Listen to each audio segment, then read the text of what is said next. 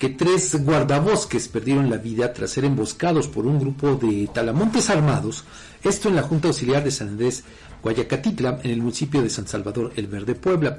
De acuerdo con los reportes, los guardabosques, que eran ejidatarios encargados de proteger la zona boscosa, fueron atacados a tiros por sujetos ligados a la tala clandestina que opera en la región.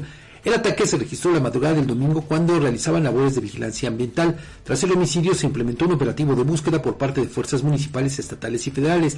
La Secretaría de Seguridad Pública de Puebla confirmó el saldo de tres guardabosques fallecidos y un lesionado, quien fue trasladado a un hospital para su atención.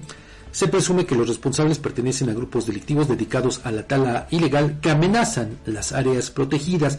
La Fiscalía Poblana inició las investigaciones por estos lamentables hechos. Y fíjense que con relación precisamente al tema de cuestiones eh, relacionadas con los bosques, pues en Iztacamacitlán, eh, pues anoche, bueno, ayer también se estuvo viendo una situación complicada por un incendio forestal. De hecho, desde el sábado. Desde el sábado, bueno, sí. Eh, pero bueno, pues ayer eh, digamos que fue eh, uno de los momentos o de los puntos más eh, graves, graves de, este siniestro porque incluso pues hay videos en los que se evidencia cómo pues ya las llamas pues estaban a nada muy cerca de alcanzar algunas viviendas, lo cual estaba generando preocupación.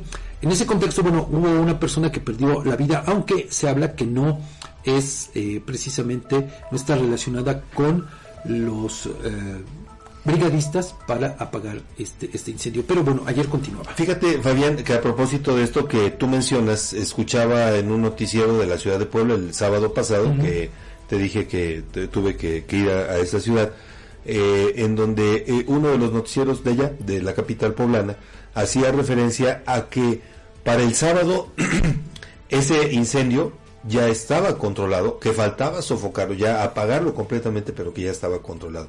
Y mira, el fin de, o sea, después del sábado y domingo, digo, las condiciones se prestan para que se dé una situación como esta, ¿no, Fabián? Exactamente.